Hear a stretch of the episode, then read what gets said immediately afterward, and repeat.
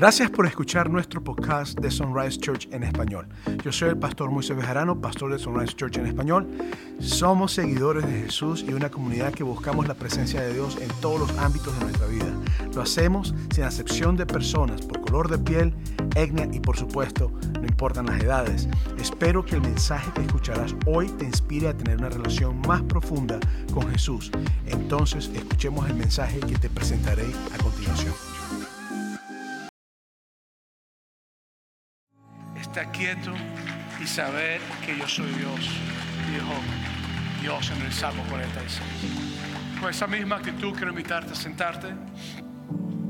Dios lo bendiga a todos. Para aquellos que no me conocen, soy el pastor Moisés Bejarano y trabajo con un equipo pastoral increíble, el pastor Sergio, el pastor Oscar, con John Peter, con Paola, con Yoko y con muchos otros líderes que trabajan con nosotros y que somos parte de un equipo pastoral y que estamos para servirle en todas las cosas. Si es tu primera vez, quiero invitarte a que si no conoces esta iglesia y es tu primera vez que estás llegando, que pases por la mesa de los próximos pasos, en la mesa de bienvenida, y ahí van a darte más información sobre nosotros.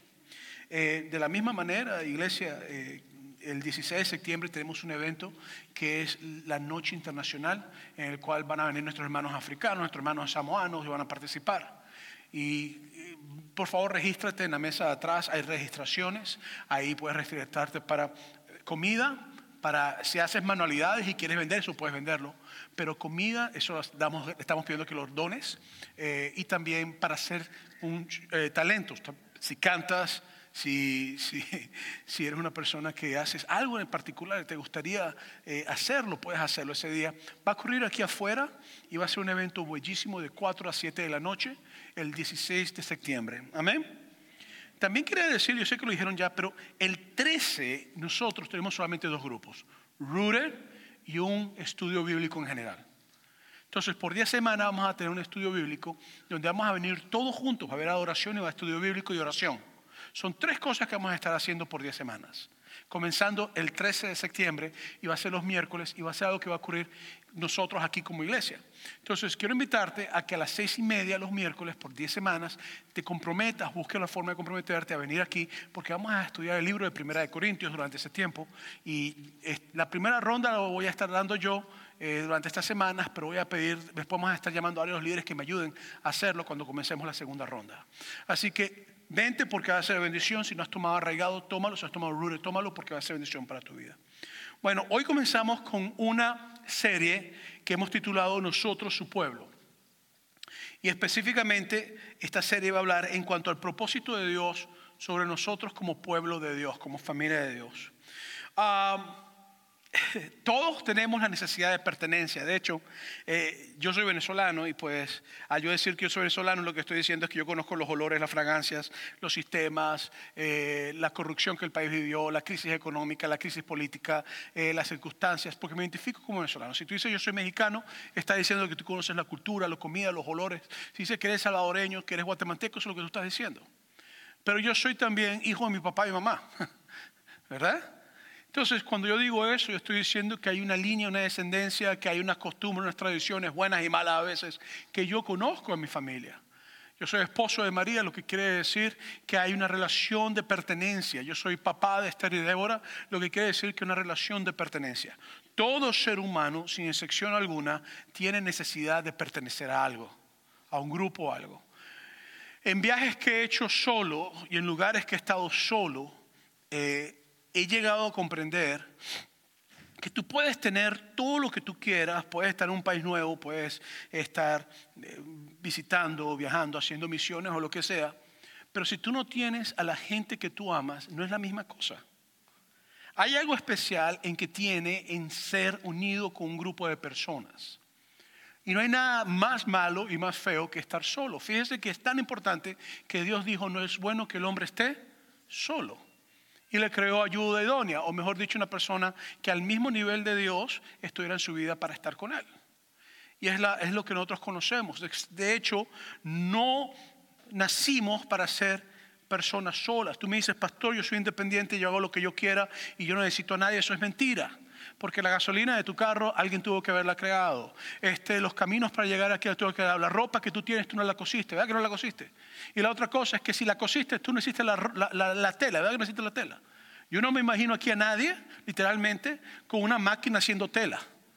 Y si tú la hiciste, no la teñiste tampoco. Ah, tú me dices, pastor, yo no necesito de nadie. Eso no, es, eso no es verdad. Todos necesitamos de alguien porque el pollo que te comiste ayer en el almuerzo la carne que te comiste, tú no la mataste. Quizás la cocinaste, pero tú no la mataste. ¿Estás conmigo? Todos necesitamos de alguien. Y cada, cada asunto de pertenencia te deja saber que hay un nexo, que hay una conexión, que hay un eslabón. Por eso en nuestro bello romántico idioma español hay frases que tienen que ver con sentido de pertenencia. Por lo menos yo digo yo soy hijo de, yo soy esposo de, yo soy miembro de Sunrise Church en español, yo soy de México, de Colombia, soy hijo de Dios, soy hija de Dios y eres mujer. Y la lista sigue y sigue y sigue y sigue y sigue. Entonces todo lugar tiene un sentido de pertenencia, hasta los planetas tienen un sentido de pertenencia. Lo que ocurre en Júpiter no pasa en la Tierra. Lo que pasa en la Tierra no pasa en Júpiter, lo que pasa en Júpiter no pasa en Marte. Las galaxias tienen sentido de pertenencia. Cuando tú lees asuntos de astronomía, no astrología, porque astrología es un asunto que no es de Dios, astronomía es la ciencia que estudia las estrellas. Tú vas a verte que la astronomía te dice que diferentes galaxias pasan diferentes cosas. Hay sentido de pertenencia. Entonces, todo ser humano, quiera o no quiera, necesita tener una identidad con algo o con alguien.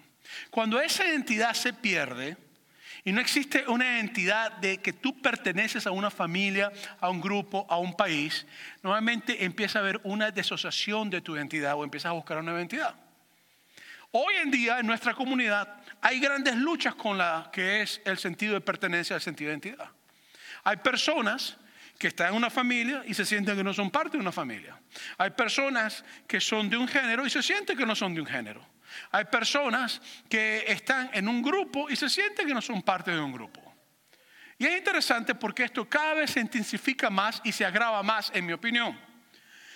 Por eso es que cuando yo digo la frase nosotros, su pueblo, lo que estamos diciendo es que nosotros somos y pertenecemos a Dios. Claramente. Y no es cualquier tipo de pertenencia, porque el decir yo que soy del pueblo de Dios, estoy diciendo de que Cristo con su sangre, derramó su sangre por mí y Él me dio a mí un sentido de pertenencia al pueblo de Dios. Por eso me gustaría que leyéramos Juan capítulo 17 hoy para hablar acerca de la oración donde Jesucristo le da al Padre de lo que Él está pidiendo para que el pueblo de Dios pueda ser como pueblo. Entonces, si tú te pones a pensar un poquito en esto, antes de llegar al capítulo 17 de Juan, tú vas a encontrar varias cosas. Tú vas a encontrar que Jesucristo anuncia que va a morir. Vas a encontrar que Jesucristo lava los pies a los discípulos. Vas a encontrar que los discípulos estaban peleando en ellos, con ellos entre ellos mismos por posiciones. Vas a encontrar que les da la promesa del Espíritu Santo. Pero vamos a hacer una lista rápidamente, comenzando por el capítulo 13. Tú vas a encontrar en Juan capítulo 13, versículo 21, que Jesucristo dice que uno de sus discípulos los iba a traicionar. Y cuando hablas de traición, no estás hablando de un sentido de pertenencia, estás hablando de un sentido de que la persona puede hacer lo que quiera en contra de la comunidad, en contra de la familia, en contra del grupo, del núcleo del grupo. Jesucristo nos dice a nosotros en el capítulo 13, versículo 21, que uno de ellos le va a traicionar. Y sabemos que ese fue Judas. Pero después, el versículo 38 del capítulo 13, le dice a Pedro que le va a negar tres veces. Al mismo Pedrito que dijo que iba a morir por él, que iba a derramar su sangre por él, Jesucristo le dice tres veces, me vas a negar. Lo que nuevamente tiene que ver con un sentido de pertenencia. Pero después en el capítulo 14, versículo 9, te dice claramente, y les dijo, me voy. Ahora Jesucristo le dice, yo me tengo que ir, yo no me puedo quedar aquí, yo tengo que morir, tengo que dar mi vida en la cruz del Calvario y me tengo que ir. Si sigue buscando en el capítulo a 15, versículo 5, te dice, les dijo que fuera de él nada podían hacer. Entonces le dice, me voy, pero ustedes sin mí no pueden hacer nada. Entonces, decirle me voy, pero ustedes sin mí no pueden hacer nada, lo que está diciéndole es que todo lo que ellos son entra y está bajo su bendición. Entonces, aunque me voy, ustedes siguen siendo parte de mí. Después volvemos otra vez al capítulo 13, versículo 33, y te dice, no puedes ir a donde yo voy. Yo me tengo que morir, tengo que morir en la cruz del Calvario y tú no puedes venir conmigo todavía. Después en Juan capítulo 15, versículo 18 te dice, el mundo los odiará. El mismo versículo 18 dice, no extrañe, a mí me aborreció primero el mundo. Entonces Dios le dice, o Jesús le dice a sus discípulos, antes del capítulo 17, le dice, el mundo los va a odiar, los va a aborrecer en la misma manera que a mí me odia, en la misma manera que a mí me aborrece. Y todas estas cosas tienen que ver con un sentido de quién tú eres, ¿verdad? En el versículo 16 te dice, en la hora más difícil me abandonarán. Ahora no le habla a Pedro solamente, le dice a todos los discípulos, ustedes van a salir corriendo. Y fue exactamente lo que pasó. Cuando vinieron a arrestarlo, todos se fueron. Estuvieron siguiéndolo, pero cada vez que la cosa se ponía peor, todos se paraban, todos se iban. Seguimos leyendo. Te dice en el versículo 33 de Juan 16, te dice, habrá sufrimiento en este mundo, le dice Jesucristo. Y luego después en el versículo 16, versículo 2 te dice que iban a ser víctimas de líderes religiosos pensando que estaban haciendo un favor a Dios. Y después en el versículo 5 del capítulo 16 te dice, me voy nuevamente. Ahora, si yo dejo todo lo que yo tengo por seguir a Jesús, es porque yo quiero ser parte de la tribu de Jesús, parte del grupo de Jesús, parte de aquellas personas que han comprendido que Jesucristo es el Hijo de Dios. Y yo abandono todo lo que tengo por estar y caminar con Jesús. Y de repente Jesús me empieza a decir a mí, me voy a ir, lo voy a dejar. Yo me hago la pregunta, ¿cómo que tú te vas? si tú no has terminado de derrocar a los romanos, porque los judíos pensaban que Jesucristo iba a derrocar a los romanos. Entonces, ¿cómo que tú te vas? ¿Cómo que tú te vas a ir y no nos vas a poner nosotros en las posiciones políticas que queríamos estar? Y después te dicen, me van a matar. ¿Cómo que te van a matar? Tú no te puedes matar. Si a ti te matan, se acaba todo esto. ¿Qué estás hablando tú? Y después Jesucristo dice, me voy y usted no puede venir conmigo. ¿Cómo que tú te vas y no, puedes venir con, no podemos ir contigo? ¿Qué estás hablando? O sea, que eh, después de tres años te hemos seguido y ahora tú te desapareces y nosotros tenemos que quedarnos aquí solos sin ti. Después Jesucristo le dice, hey, los van a odiar al punto que hasta lo van a matar y cuando los maten van a decir que está haciendo un favor a Dios. Y yo me diría, pero ya pisar los frenos, yo te estoy siguiendo a ti para que tú traigas el reino de los cielos aquí y ahora tú vienes a decirme que me van a matar en nombre de Dios. Si yo estoy con Jesucristo, y después que yo he dejado todo para seguir a Jesucristo, Él me dice a mí todas estas cosas, mientras estoy caminando con Él, mi sentido de pertenencia, mi sentido de ser parte del pueblo de Dios empieza a sufrir.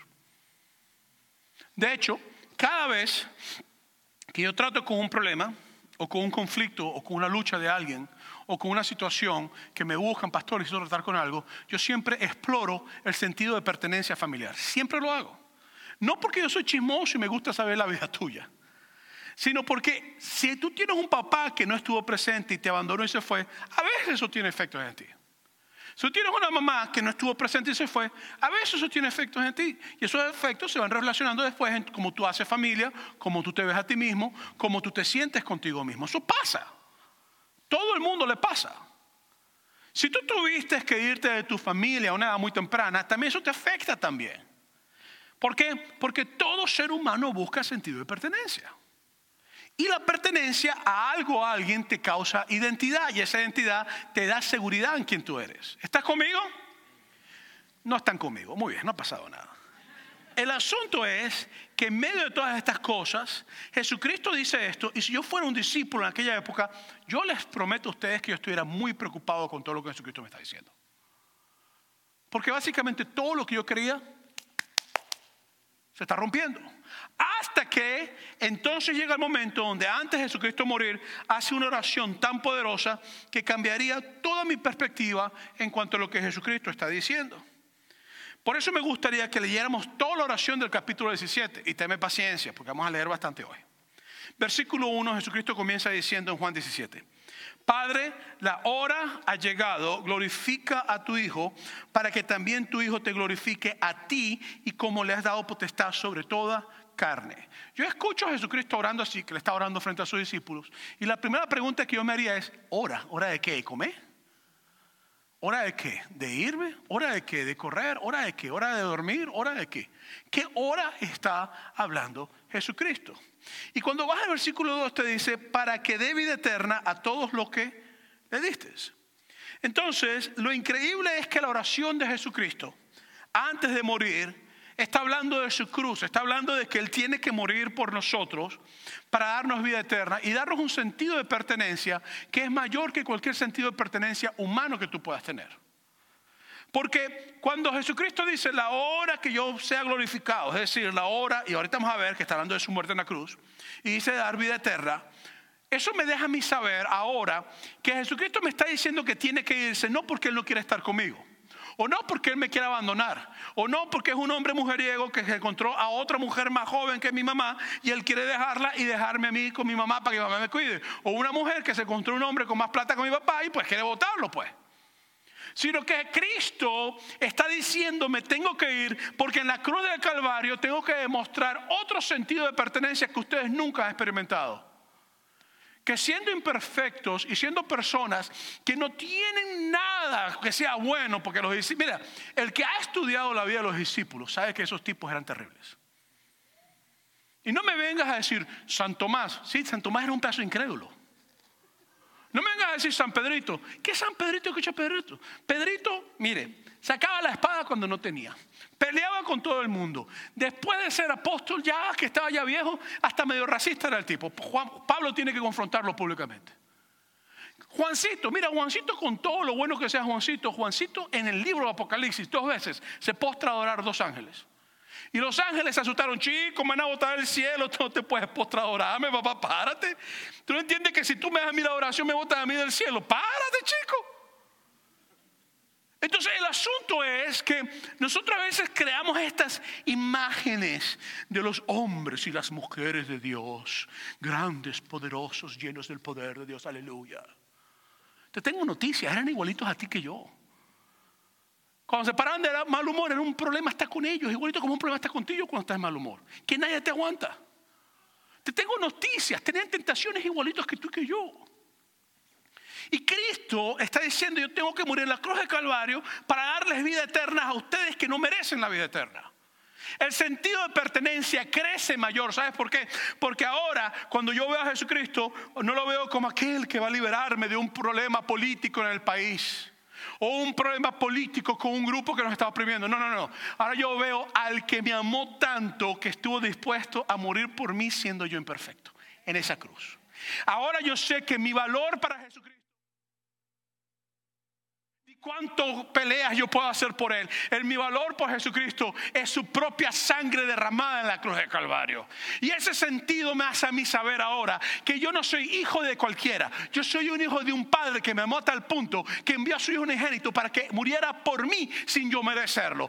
Eso me hace a mí tener sentido de pertenencia, sentido de ser pueblo de Dios. Por eso es que lo que Cristo está diciendo aquí es tan poderoso. Sí, me voy, me tengo que ir, los van a matar, todo lo demás, pero yo voy a morir por ustedes. Dios mío, qué mayor forma de enseñar el amor que Dios puede tener por uno. Después el versículo 4 te dice, yo te he glorificado en la tierra, he acabado la obra que me diste que hiciese. ¿Por qué?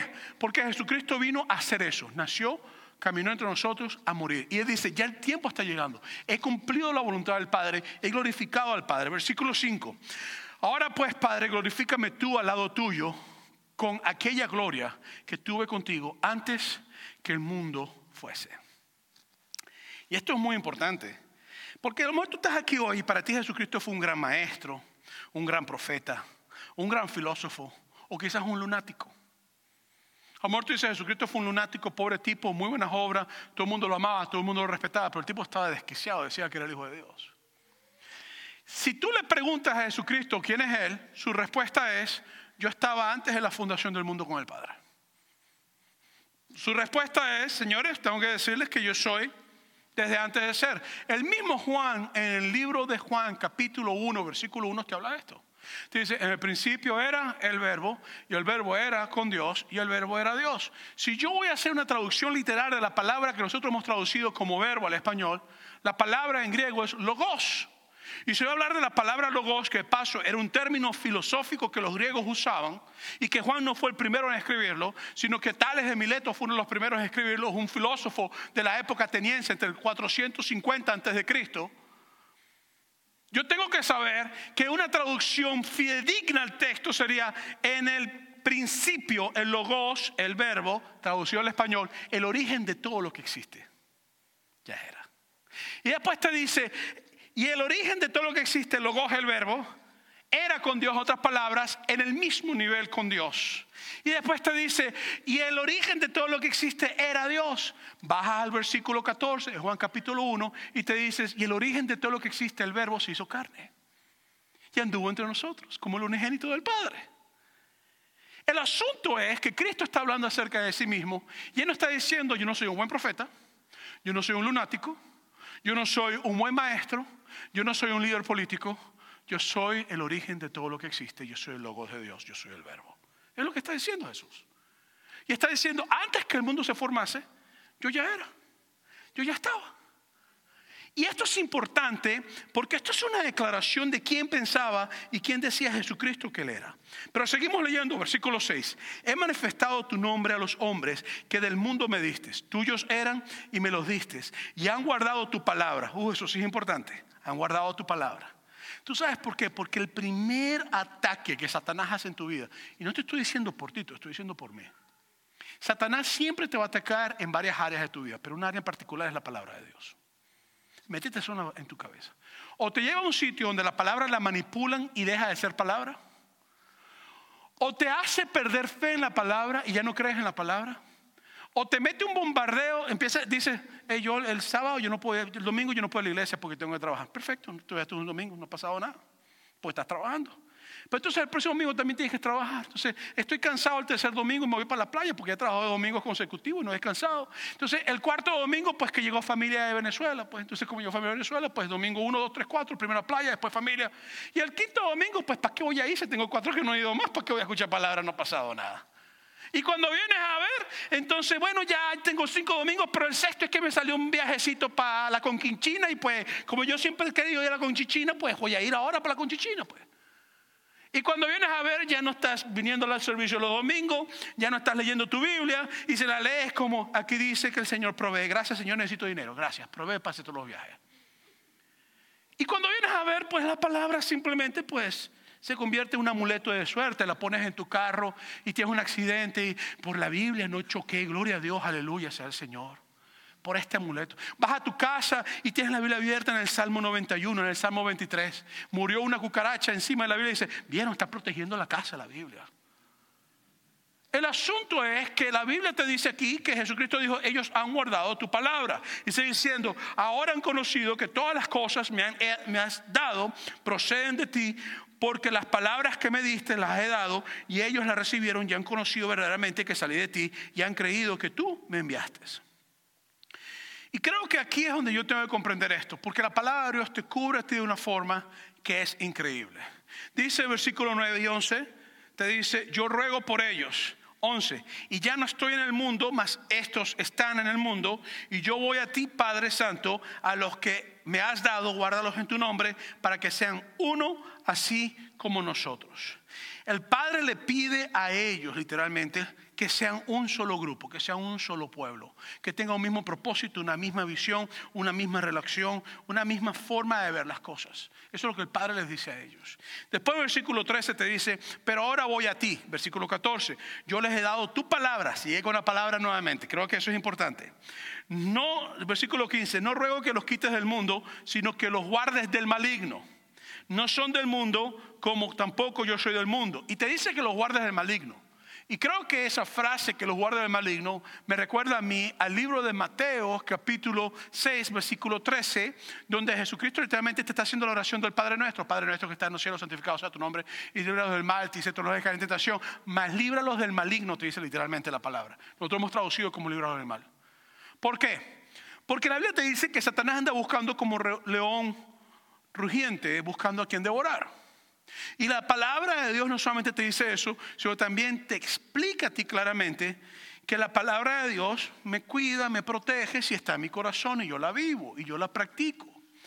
Y Jesucristo le dice al Padre, guárdalos del maligno, no permitas que el maligno venga a atacarlos. Y el versículo 17 te da una clave que hoy quiero darte en tu corazón para que lo atesores en tu forma de vivir. Te dice, santifícalos en tu verdad, tu palabra es verdad, como tú me enviaste al mundo, así yo los envío al mundo, y por ellos no me santifico yo mismo, para que también ellos sean santificados en la verdad. Porque santificado significa simplemente ser apartado para Dios. Cuando tú eres santificado, quiere decir que Dios te apartó para Él, tienes tu sello, le perteneces. Cuando Satanás te ve, te dice, ah, este es de Dios, no puedo tocarlo. ¿Por qué dice Jesucristo, santifícalo en tu verdad? Tu palabra es tu verdad. Bueno, porque como te expliqué ahorita, Satanás siempre te quiere alejar a ti de la palabra de Dios. Siempre, siempre, siempre. Él siempre va a atacar la palabra en tu vida. ¿Sabes por qué? Te un consejo. Si quieres tomarlo, tómalo. Si no lo tomes, yo lo practico en mi vida.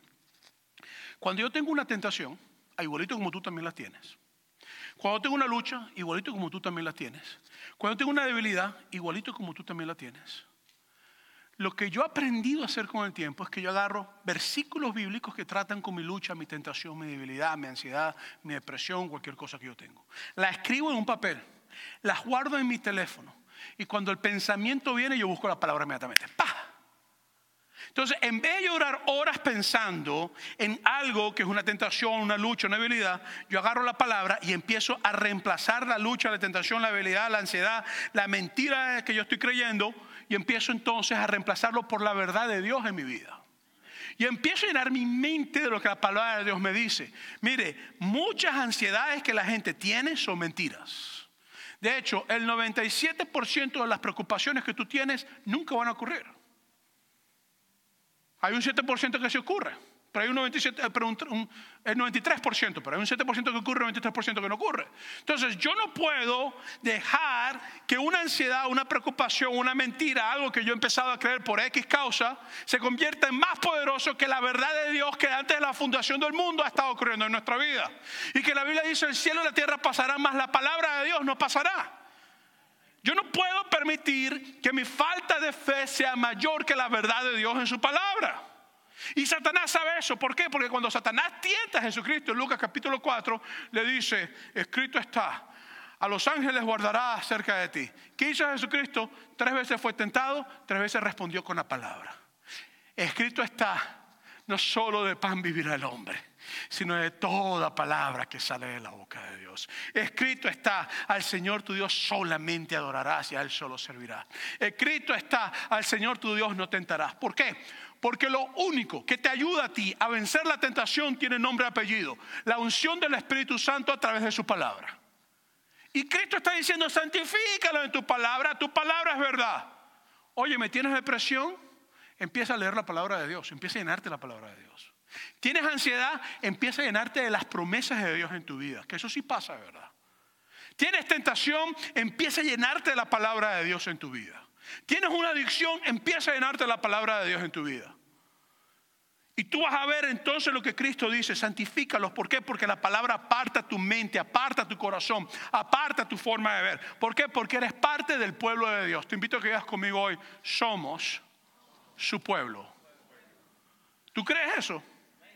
Porque si no lo crees, nada te sirve. Y yo tengo que tener esto en mi mente. Versículo 20. Más ruego solamente por estos, sino también por aquellos que hay de creer en mí por la palabra de ellos. Entonces, te tengo noticias. Antes de que tú nacieras, ya Cristo está orando por ti. Eso es igualito. Antes que mis hijas nacieran, yo estaba orando por mis hijas.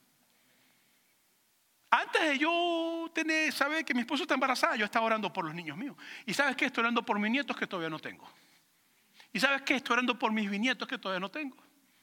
Y estoy orando por mis tataranietos que todavía no tengo. Y Cristo oró por ti antes que tú conocieras de Él. Y dijo, hey, guárdalos, cuídalos, protégelos, dale la palabra, que la palabra no sea adulterada, porque Satanás siempre quiere adulterar la palabra. Lo hizo con Cristo en el capítulo 4 de Lucas. Tomó la palabra de Dios y la transversó. Y si Cristo hubiera hecho caso, porque dice la palabra de Dios, dice, entonces hubiera habido un problema teológico grave en la Trinidad. El asunto está en que Jesucristo empieza a hablar por protección y todas estas cosas, pero después te dice, versículo 21, para que todos sean uno como tú, oh Padre, en mí y yo en ti, que también ellos sean uno en nosotros, para que el mundo crea que tú me enviaste. Y me gustaría hacer una pausa en, en estos versículos rápidamente. Mire, yo estoy harto, y lo digo públicamente que quede grabado, no me importa. Estoy harto, harto, harto, harto de que la gente me venga a decir, Juan Calvino dijo tal cosa, Wesley dijo tal cosa, Seymour dijo tal cosa, Lutero dijo, Singler dijo, tipo está muerto hace 500 años atrás, ¿qué me importa a mí lo que ellos dijeron? Si la Biblia está escrita clara y raspada. Sí, pero es que tú tienes que entender que Calvino habló acerca de tal y tal, tal, tal, tal, tal, tal, tal. Entonces, es una pelea porque Calvino tiene razón y los wesleyanos no tienen razón y los pentecostales no tienen razón y los luteranos no tienen razón. Entonces, los luteranos pelean porque ellos tienen razón, los pentecostales no tienen, los pentecostales pelean porque los bautistas no la tienen y los luteranos no la tienen. Entonces, esto es demasiado para mi cabeza, me estoy viendo loco. Porque la realidad es que ni Wesley, ni Calvino, ni Singley, tú quizás dices, pastor, que están los, los fundadores de todas las ramas ahorita cristianas que existen hoy en día. Ninguno de esos tipos murieron por ti en la cruz del Calvario, fue Cristo el que murió por ti. Entonces la gente pierde tiempo discutiendo en tonterías que no tienen sentido que no se puede cantar de esa manera, que, no, que cantando tiene que hacer con, solamente con ciertos instrumentos, que la Biblia hay que leerla de esta manera, que la voz tiene que tener este efecto, eh, que la oración se puede o no se puede hacer esto, que si se puede decir, que la música no puede haber batería, que puede haber batería. ¿En serio? ¿Cristo murió para que nosotros pasáramos tiempo peleando en quién tiene la razón? O sea que la muerte de Cristo se resume en quién de nosotros tiene razón. Un pueblo dividido para un Cristo que murió por todo el mundo, que lo acepte a Él. El conflicto está para mí en que la iglesia pierde tiempo en peleando que si las bancas tienen que ser azules, rojas, amarillas, moradas, violetas, eh, color rosado, color de todo, que si el techo no puede ser negro, que porque las luces están tenues, que necesitamos más luz, que no sé qué si hay más luz porque no tenemos luces tenues. Mire, le decía algo. La iglesia del siglo primero no peleaba por estas tonterías, morían abrazados en los círculos romanos. No peleaban por estas tonterías, morían ante tribunales, los mataban como perros, los mataban a todos. Y no estaban peleando, yo creo en Pablo, yo creo en Pedro. Todos decían, Cristo murió por nosotros. La iglesia no puede seguir discutiendo en tonterías. Ahora, cosas que la iglesia sí fija posición, y ahí yo sí pongo raya. Cristo nació una virgen. Yo no puedo evitar eso. Eso está en la Biblia. Es el Hijo de Dios que es humano. Yo no puedo negar eso. Eso para mí es ABC del Evangelio. Se hizo carne, anduvo con nosotros y murió y al tercer día fue resucitado después de haber sepultado. El que me niega a mí eso tiene un problema bíblico, no puede ser cristiano. Cristo viene de nuevo, eso yo no puedo negarlo. Entonces hay cosas donde la iglesia no puede seguir discutiendo. El pueblo de Dios no puede seguir peleando por boberías. Porque mientras el pueblo está peleando, hay un enemigo allá afuera que no está dividido y está lavando el cerebro de nuestros hijos, está atacando las iglesias, está dividiendo iglesias, iglesias siguen cerrándose, pastores y líderes cayendo en pecados como locos y el pueblo de Dios peleando por tonterías. Cuando la Biblia nos manda a nosotros a vivir en la palabra de Dios lleno del poder del Espíritu Santo y que esa palabra nos protege. Entonces, iglesia, somos un pueblo.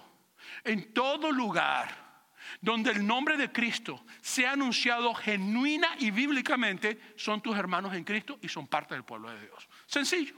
No importa el país que sea, el idioma que sea o la denominación cristiana que sea, siempre y cuando sea anunciado Cristo bíblicamente y genuinamente. Sencillo. Tú no vas a llegar al cielo y vas a decir, tu tarjeta, yo soy miembro de Sunrise, ay, VIP, váyase para allá. Estuve con el pastor Moisés. Ah, no, lo mejor del mundo, el mejor, no, con el pastor Moisés para allá. Es más, hasta allá puedes recibir la piña colada, que esa no te va a emborrachar, porque aquí el cielo, el alcohol no hace efecto. Bebe todo lo que quieras. VIP con el pastor Moisés, porque ese hombre es especial. Tú vas a llegar al cielo y dices, estoy con el pastor Moisés y decir, ah, sí, nosotros lo conocemos, tú no has llegado, espérate, llega dentro de poco. Siéntate ahí en la línea, vete con todo el mundo. Porque no hay nada especial. Pero tú dices, ah, yo estoy aquí, eh, aquí está el sello de Cristo en mi corazón. Bienvenido, papá. VIP, que es un cafecito colombiano. Siéntese a tomar un cafecito colombiano ahorita mismo aquí. Qué bendición. Una empanada argentina una, con chimichurri, y qué rico. Quiero unas pupusitas. Porque cuando tú dices que tú eres de Cristo, tú eres recibido como VIP. Pero si tú dices que tú eres de Pablo, de Cefas, del otro, ¿qué VIP te van a dar? ¿Acaso murió Pablo por ti? El mismo Pablo dice esto. En 1 Corintios capítulo 1 versículo 10 dice, os ruego pues hermanos, por el nombre de nuestro Señor Jesucristo, que habléis todos una misma cosa y que no entre vosotros divisiones, sino que estéis perfectamente unidos en una misma mente, en un mismo parecer, porque ha sido informado acerca de vosotros, hermanos míos, por los de Chloe, que entre vosotros hay contiendas. Quiero decir que cada uno de vosotros dice, yo soy de Pablo, yo soy de Apolos, yo soy de Cefas y yo de Cristo. ¿Acaso está dividido Cristo? ¿Fue crucificado Pablo por vosotros o fuiste bautizado en el nombre de Pablo? Por eso es que yo siempre digo que la mejor iglesia es la iglesia perseguida. Hasta el día de hoy mantengo esa postura y lo voy a creer. La mejor iglesia es la iglesia perseguida. Porque mientras la iglesia es próspera, se ponen a pelear por tonterías. Pero cuando la iglesia es perseguida, no hay tiempo para pelear por tonterías. Todos están corriendo juntos, todos están eh, metidos juntos, todos están leyendo la Biblia juntos, todos están buscando. Porque no hay tiempo para pelear por tonterías. Y Cristo dice que seamos unidos. ¿Por qué? Porque cuando la iglesia no está unida, ¿tú sabes lo que pasa? Estamos gritando al mundo que el Padre de Jesús no son uno. Cuando la iglesia no está unida, estamos diciendo al mundo que todo lo que nosotros predicamos es mentira. Así que tengo consejos hoy. Si no te gusta tu hermano de mano derecha, pídele a Dios que te enseñe a que te guste tu hermano de la mano derecha. Si no te gusta tu hermano de la parte de atrás o de la mano izquierda, de la mano de frente, pídele a Dios que te enseñe a que ames a tu hermano o a tu hermana. Porque el pueblo de Cristo no es llamado a estar en desunión. Hasta la unidad se ve en Dios mismo. Dios es Padre, Hijo, Espíritu Santo. Es una Trinidad perfecta, donde el Padre, el Hijo y el Espíritu Santo no son las mismas personas, pero son iguales en esencia, lo que los hace ser quienes son Dios, y en naturaleza, que son Dios. La unidad está en todo lo que Dios ha creado. Todo lo que Dios ha hecho tiene su marca, el sello de que Dios es un Dios unido. Y yo tengo que comprender esto. Por eso es que Jesucristo dice en el versículo 22, la gloria que me diste, yo las he dado para que sean uno, así como nosotros somos uno. Cuando yo glorifico a Dios, el Espíritu Santo entra en mi corazón, me hace templo de Él y yo puedo entonces moverme en la unidad de lo que Dios está haciendo en mi vida. Versículo 23, yo les, yo en ellos y tú en mí, para que sean perfectos en unidad, para que el mundo los conozca, que tú me enviaste a los que has amado, a ellos como también a mí me has amado. Versículo 24, 26, Padre, aquellos que me has dado, quiero que donde yo estoy también ellos estén conmigo, para que sean mi gloria que me has dado, porque me has amado desde antes de la fundación del mundo. Padre, justo, el mundo no te ha conocido, pero yo te he conocido y estos han conocido que tú me enviaste y les has dado a conocer tu nombre y le daré a conocer aún para que el amor que me has amado esté en ellos y yo en ellos. Por eso hoy quiero invitarte que sepamos que nosotros somos su pueblo. Antes de que tú aceptaras la obra de Jesucristo, Jesús ya oró al Padre por ti y le pidió que como pueblos llamados a vivir para Él, somos llamados a amar como Él, somos llamados a ser unidos. Esto refleja el amor del Padre en nosotros. Y esto me lleva a mí entonces a varias cositas rápidamente que quiero decirte. Y es que somos llamados a vivir a una independencia del mundo. Esto no te hace marciano, no quiero que actúes como un marciano, tú vives en la tierra. No quiero que te sientas mejor que nadie. Tú eres igualito que todo el mundo, la diferencia es que tú tienes el sello VIP de Cristo en tu vida. Pero quiero que te metas esto en la cabeza. Dios te ha llamado a vivir una independencia del mundo. En primera de Juan capítulo 2 versículos 15 y 17 te dice, no améis al mundo ni las cosas que están en el mundo. Si alguno anda al mundo, el amor del Padre no está en él, porque todo lo que hay en el mundo, los deseos de la carne, y eso es una lucha que todo el mundo tiene. Eh, los deseos de los ojos, es una lucha que muchos tenemos también. Y la vanagloria de la vida, una lucha que muchos tenemos también. No proviene del Padre, sino del mundo. Y el mundo pasa y sus deseos, pero el que hace la voluntad de Dios permanece para siempre. Entonces, yo quiero invitarte hoy a comprender que tú como cristiano eres llamado a vivir en independencia del mundo. No que eres un terrícola fuera del mundo, sino que tú no tienes que ajustarte a las líneas de pensamiento del mundo. Y por eso quiero invitarte a que no ames al mundo más de lo que tú eres llamado a amar a Dios y que no ames al mundo más de lo que eres llamado a tu hermana, a tu hermano. La otra cosa es depender de Dios. Todos tenemos que depender de Dios. Así como tenemos que aprender a vivir en independencia del mundo, tenemos que aprender a vivir en independencia de Dios. En Romanos capítulo 12, versículo 1 al 2 dice, así que hermano, os ruego por la misericordia de Dios que presentéis vuestros cuerpos en sacrificio vivo, santo, agradable a Dios, que es nuestro culto racional. No os conforméis a este siglo, sino transformados por medio de la renovación de vuestro entendimiento, para que comprendáis cuál sea la voluntad buena de Dios, agradable y perfecta. Entonces Dios me manda a mí a depender de Él y a renovar mi mente en Él. ¿Cómo renovo yo la mente? Con la palabra de Dios, no hay otra forma de hacerlo. Entonces, malas noticias para los cristianos que no leen la Biblia. Tu mente no está siendo renovada. Buenas noticias para los cristianos que leen la Biblia. Tu mente está siendo renovada. Malas noticias para los cristianos que no leen la Biblia. Puedes caer en tentación más fácil que los que leen la Biblia. Buenas noticias para los cristianos que leen la Biblia.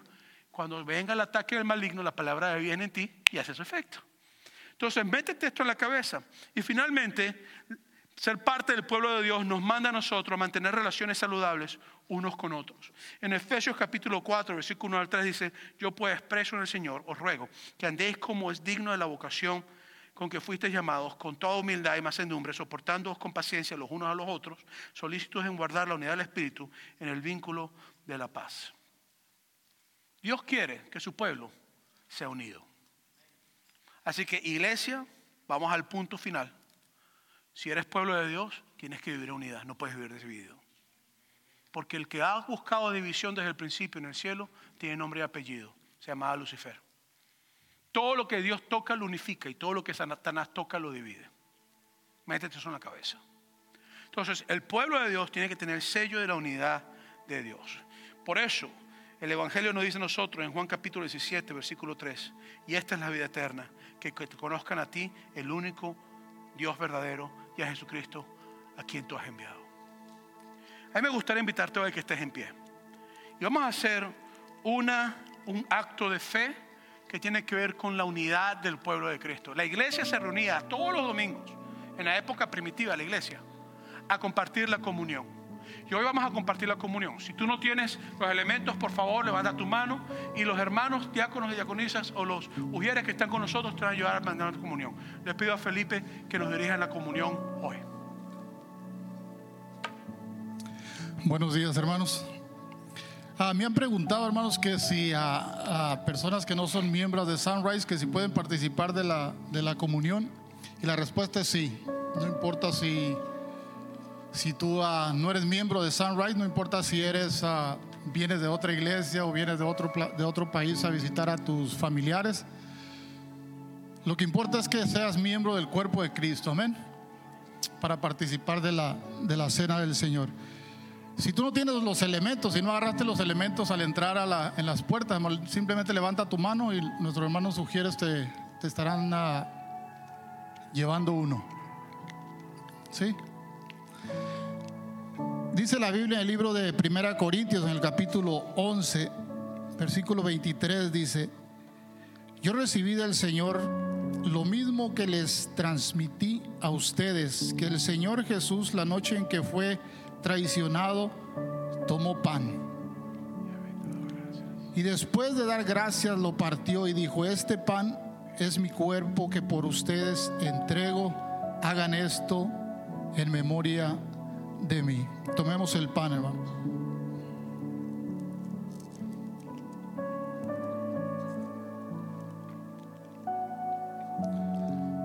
Lo partimos, lo quebramos y comemos.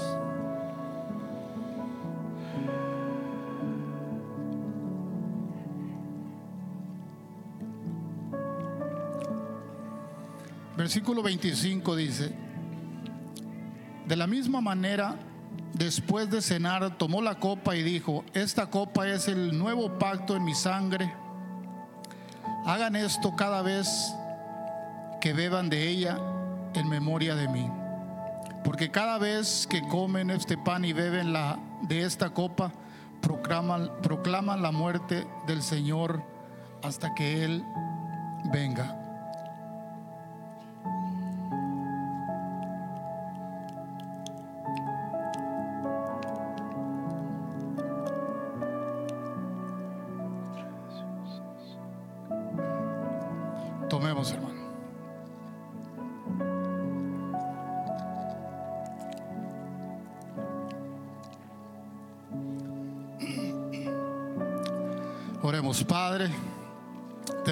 Gracias.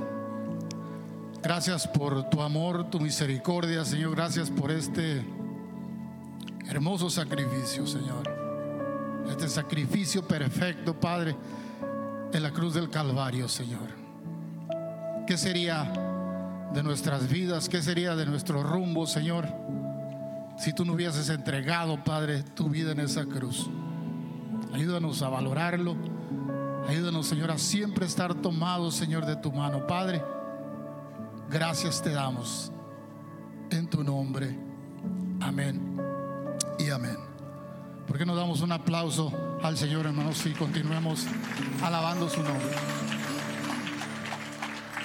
Quiero invitarte a que si tú no conoces a Jesús como tu Salvador hoy y tú quieres tomar la decisión de recibir a Jesús, que tomes esa decisión. Mientras hago esta invitación, quiero invitarte a los compañeros de oración que pasen al frente. Si tú eres compañero de oración, te voy a invitar que pases al frente y prepárate para orar por cualquier necesidad que hoy sea presentada ante ti. Si tú no conoces a Jesús como tu Salvador, Jesucristo quiere invitarte hoy a que tú le recibas a Él y le digas, yo soy tuyo, yo quiero que tú me des entrada a tu presencia para ser parte del pueblo de Dios. Si tú no conoces a Jesús, yo quiero invitarte a que donde estás, tú hagas esta simple oración conmigo. Si la estás viendo en las cámaras, te invito a que hagas esta oración conmigo y nos dejes saber si la hiciste para nosotros poder después hablar contigo y dejarte saber los pasos que puedes seguir tomando. Si tú estás aquí hoy o estás en las cámaras y tú quieres recibir a Jesucristo como Salvador, haz esta oración conmigo que es sencilla, pero es una oración de fe. Y conmigo, Señor Jesús, te doy mi vida, la entrego en tus manos. Reconozco que tú moriste por mí, que resucitaste por mí y que vienes por mí. A partir de hoy soy tuyo, en el nombre tuyo te lo pido, Padre. Amén amén. Gracias por escuchar este podcast. Quiero invitarte a que lo sigas escuchando. Si has sentido que Dios te ha hablado, entonces te invito que sigas los siguientes pasos. Aquí hay dos formas de hacerlo. Envía un mensaje de texto con la palabra pasos P-A-S-O-S, al número 909-281-7797. Nuevamente el número es el 909-281-7797. Y allí recibirás entonces un mensaje con algunas indicaciones para ayudarte a crecer. Una de ellas es unirte a un grupo pequeño o encontrar un lugar para servir o simplemente hablar con alguien uno a uno en cuanto a tu fe. La segunda cosa que puedes hacer también es visitar las notas de este podcast y seguir los enlaces que te hemos proporcionado. Si estás cerca de una de nuestras localidades físicas en Banning, Ontario, Victorville o Rialto, nos encantaría invitarte a que te unas a uno de nuestros servicios y nos brinde la oportunidad de conocerte personalmente. Así que me despido y espero verte muy pronto. Dios te bendiga.